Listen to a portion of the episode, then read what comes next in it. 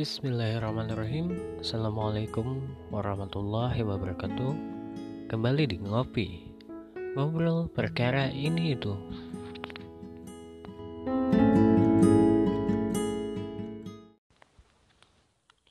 Alhamdulillahirrahmanirrahim. Uh, Di sela-sela kesibukan yang cukup banyak Alhamdulillah Masih diberi kesibukan oleh Allah dan masih diberi kesempatan untuk membuat podcast kembali di episode kedua. Di episode kali ini aku ingin pengen ngebahas perihal pemuda. Karena akhir-akhir ini aku lihat banyak berita pemberitaan yang di mana pelaku-pelakunya itu para pemuda kita tidak akan fokus membahas perihal apa yang mereka lakukan, apa kasusnya, tapi kita akan lebih fokus ke pembahasan perihal pemuda. Apa itu definisi pemuda dan apa hal yang seharusnya dilakukan oleh pemuda. Dan gimana sih eh, menjadi pemuda yang ideal menurut Al-Quran tentunya kita sebagai seorang muslim yang di mana pedoman hidup kita itu Al-Quran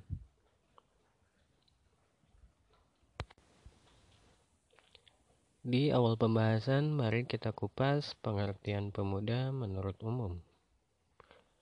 Pengertian pemuda menurut umum yaitu adalah yang bila dilihat secara fisik sedang mengalami perkembangan dan secara psikis sedang mengalami perkembangan emosional, sehingga pemuda merupakan sumber daya manusia pembangunan baik saat ini maupun nanti yang akan menggantikan generasi sebelumnya.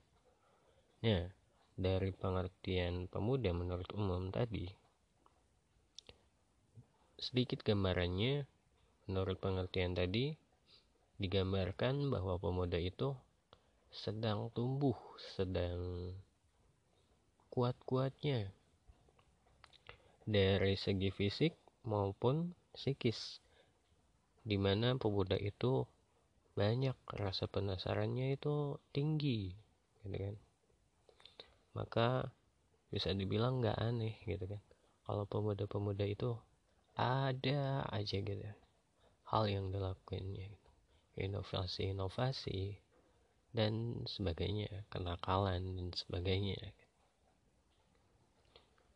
Maka pantas saja presiden pertama kita Soekarno mengatakan Beri aku seribu orang tua Niscaya aku akan cabut Semeru dari akarnya. Beri aku sepuluh pemuda Akan kuguncangkan dunia. Nah dari perkataan presiden pertama kita itu Kita lihat uh, bahwa presiden kita menggambarkan bahwa dengan perbandingan seribu orang tua dan sepuluh pemuda gitu kan? Bila seribu orang tua saja bisa mencabut Semeru dari akarnya maka sepuluh pemuda bisa mengguncangkan dunia. Ya bisa di, yang di mana bisa kita artikan pemuda itu posisinya tuh sedang lagi kuat-kuatnya gitu kan. Itu menurut umum gitu kan. Dan menurut presiden pertama kita. Jadi pemuda itu digambarkan menurut umum sedang kuat-kuatnya lagi imut-imutnya lagi lucu-lucunya. Lalu bagaimana pemuda menurut pedoman hidup kita sebagai seorang muslim yaitu Al-Quran. Aku mengutip dari satu surat, yaitu surat Ar-Rum ayat 54 yang di mana artinya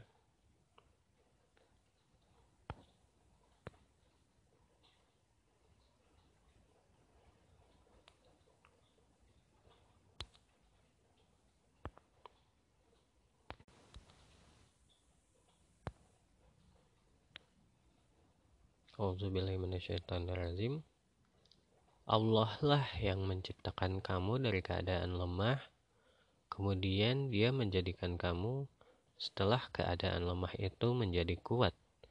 Kemudian dia menjadikan kamu setelah itu, setelah kuat itu lemah kembali dan beruban.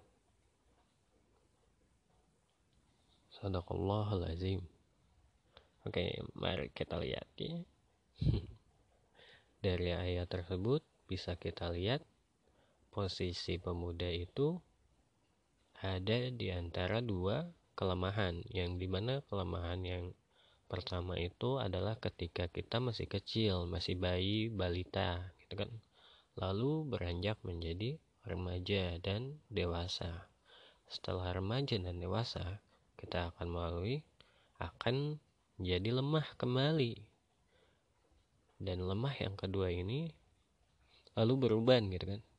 Nah yang kedua ini di mana kita udah tua gitu kan. Kalau gitu berarti pemuda itu diidentikan dengan kekuatan satu kekuatan di antara dua kelemahan. Nah yang jadi masalahnya kekuatan yang diberi oleh Allah ini satu kekuatan di antara dua kelemahan ini yang di mana Kekuatan ini hanya ada di saat kita muda. Kuat ini hanya ada sifat kuat ini hanya ada di pemuda. Nggak ada di sifat ketika kita masih kanak-kanak. Dan tidak ada sifat kuat penasaran yang tinggi. Uh, di mana posisi kita sudah mulai lemah kembali, yaitu ketika kita sudah tua. Ya, maka bisa diartikan bahwa pemuda itu sama dengan kuat. Yang jadi pertanyaan, hal apa yang harusnya pemuda lakukan? Dan langkah awalnya harusnya seperti apa? Gitu kan? Agar pemuda-pemuda kita bisa melakukan hal-hal yang positif yang banyak manfaatnya yang banyak faedahnya biar nggak anfaedah tuh kayak pemuda-pemuda kemarin gitu kan ada yang menistakan agama ada yang uh, kemarin yang paling dekat itu di kota aku sendiri yaitu di Bandung. Ada pemuda-pemuda di mana mereka membagikan sembako yang berisi sampah. Kacau banget gitu kan. Kok bisa pemuda kayak gitu? Apa nggak ada hal lain? Apalagi sekarang kondisi sekarang itu di mana kita sedang menghadapi pandemi di mana ekonomi lagi wah benar-benar kacau gitu kan. Lalu mereka dengan seenaknya membuat konten. Membuat konten. Kontennya tuh yang unfaedah banget gitu. Di mana kondisi sekarang sedang terpuruk semua orang. Mereka bisa seenaknya kan membuat konten seperti itu gitu kan. Makanya aku pengen pengen ngebahas perihal pemuda itu pemuda tuh jadi gini gitu ya. Sedangkan menurut kitab kita Al-Quran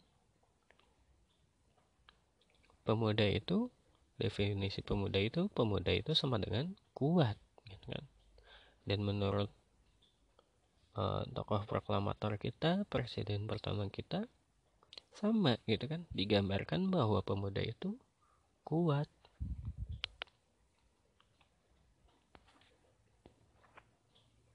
maka bila kita lihat eh, kejadian-kejadian hari-hari ini beberapa hari kebelakangan ke belakang beberapa bulan ke belakang bisa ya pemuda sekarang tuh kayak gini gitu? Karya-karyanya hal-hal yang dilakukannya itu bisa dibilang negatif. Walaupun oke okay, banyak juga yang alhamdulillah melakukan hal-hal yang positif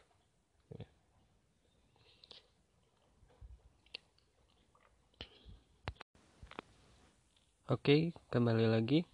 Bila masa muda itu digambarkan sedang mengalami pertumbuhan secara fisik dan psikis, atau singkatnya sedang dalam kondisi kuat, maka yang harus kita cari adalah bagaimana memanfaatkan kondisi yang sedang kuat, berapi-api, dengan rasa penasaran yang besar, yang tinggi. Kalau mentor aku dulu pernah bilang, dia menggambarkan Kondisi muda itu, masa muda itu, seperti sedang berada di perempatan, di mana lampu sedang merah. Di kondisi seperti itu, kita diharuskan untuk memilih. Kita akan melangkah ke mana, untuk apa, dan untuk siapa. Bila kita tidak segera menentukan pilihan, resikonya kita akan tergantikan oleh generasi muda setelah kita. Atau singkat kata, kita harus segera menemukan atau membangun prinsip hidup, karena prinsip akan menentukan teknis. Prinsip hidup kita akan menggambarkan hal apa saja yang harus kita lakukan agar bisa mencapai tujuan. Bila kita mengulang kembali sedikit episode pertama tentang tujuan hidup, tujuan penciptaan manusia,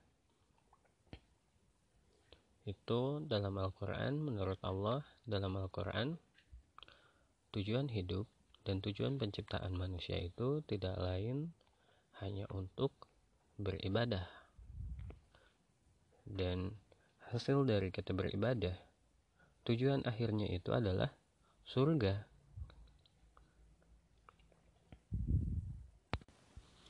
Bila tujuan kita sudah jelas maka hal apa yang akan kita lakukan itu kita udah tahu. Bila tujuan kita itu adalah surga, maka dalam keseharian kita yang kita lakukan pasti dalam rangka beribadah agar kita bisa ke surga gitu kan. Ah, bingung nih, kita harus gimana? Langkah awalnya seperti apa? E, kalau aku dulu sempat berpikiran gini kalau menurut aku ya hal yang paling awal yang harus kita lakukan uh, teruntuk teman-teman coba uh, kita berterus terang kepada diri kita. Yang udah mulai berpikiran uh, ingin melangkah ke arah yang lebih baik kita coba berterus terang. Hmm, seperti kalau nggak salah ada satu iklan gak harus disebut ya produknya apa gitu. Tapi kalimatnya tuh seperti ini.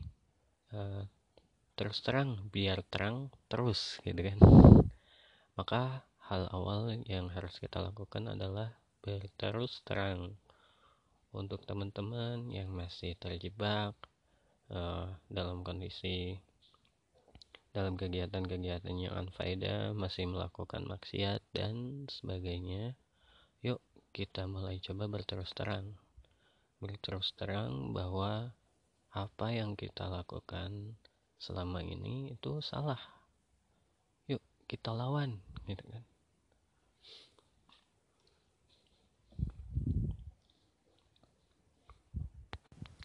Yuk kita terus terang kepada diri kita sendiri.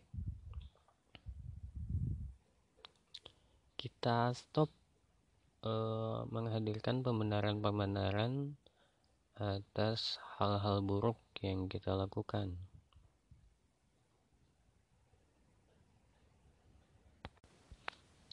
Ada satu teman aku dulu pernah bilang kita itu harus jangan pernah merasa benar, tapi harus benar-benar merasa. Benar-benar merasa apa yang pernah kita lakukan itu salah gitu kan. Jangan pernah merasa benar ketika ada teman yang menasihati gitu kan. Perihal kebaikan, yuk kita terima gitu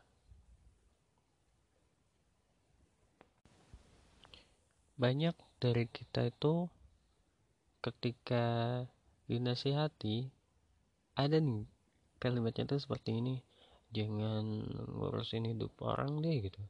Jangan nasihatin orang deh nasihatin dulu aja diri sendiri. Aduh ambigu banget gitu kan. Kelihatan paradoksnya. Ketika dia mengatakan hal tadi jangan menasihati orang lain nasihati dulu diri sendiri. Ketika dia melontarkan kalimat itu dengan tidak sadar dia juga sedang menasihati orang lain agar tidak menasihati dirinya. Dan ada satu lagi kalimat jangan sok suci deh gitu kan. Otomatis gitu kan kegambarnya tuh. Ketika dia melontarkan kalimat jangan sok suci berarti dia merasa sudah suci gitu kan. Kita kita ini yang udah mulai belajar yang lagi belajar dan akan terus belajar ke arah yang baik kita menasihati kalian itu mengatakan hal-hal baik menyampaikan hal-hal baik bukan untuk menggurui atau menjudge. Bukan karena kita merasa suci justru kita merasa kotor. Maka yang kita lakukan ya ini belajar mempelajari perihal kebaikan. Lalu ya kita berkasih sayangnya itu lewat saling mengingatkan dalam kebaikan dalam kebenaran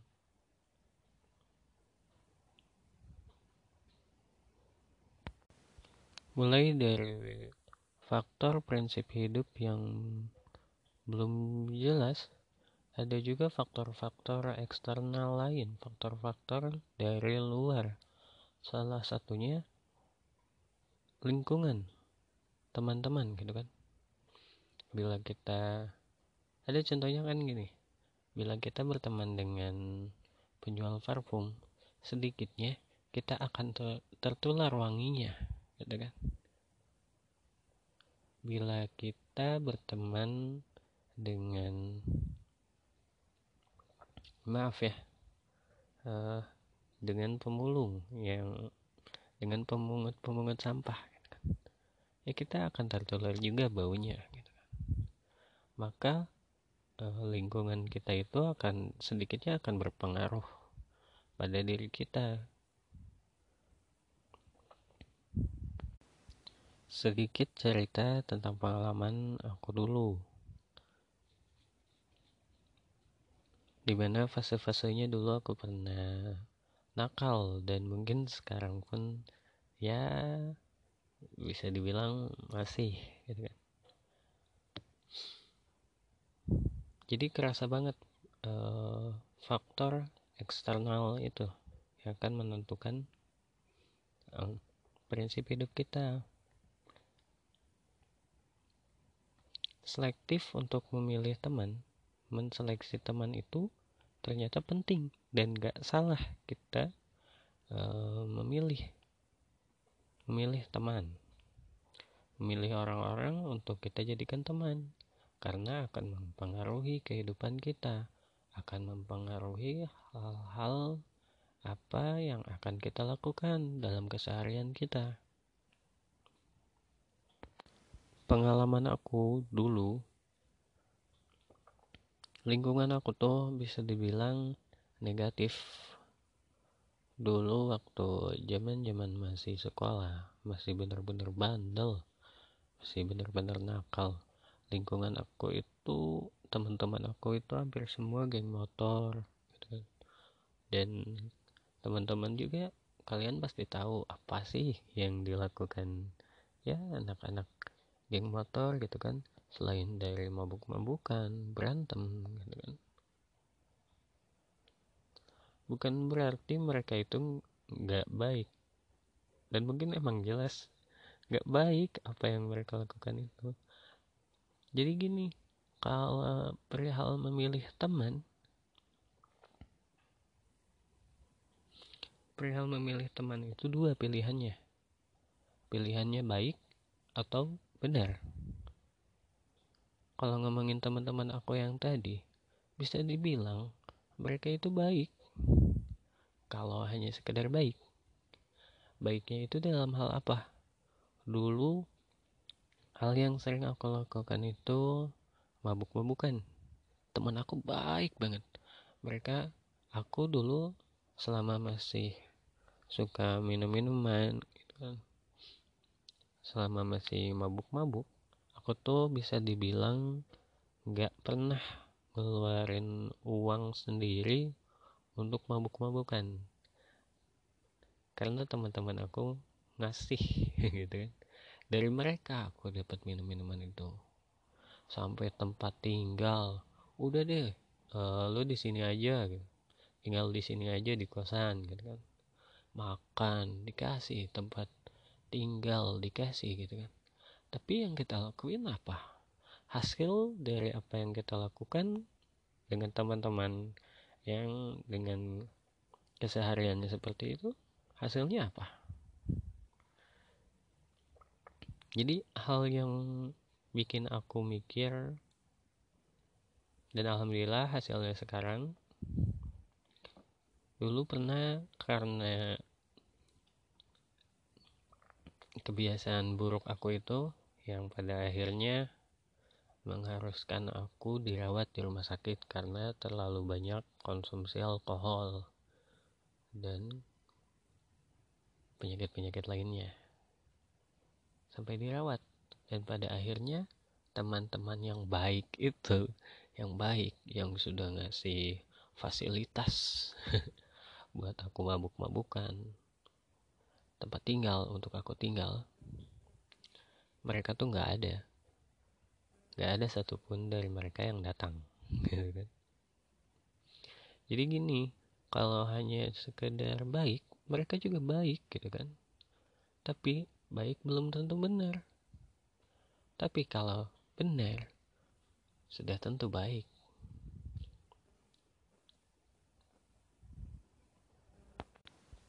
jadi menurut aku pribadi memilih teman itu harus memilih teman yang mempunyai prinsip yang jelas, tujuan hidup yang jelas.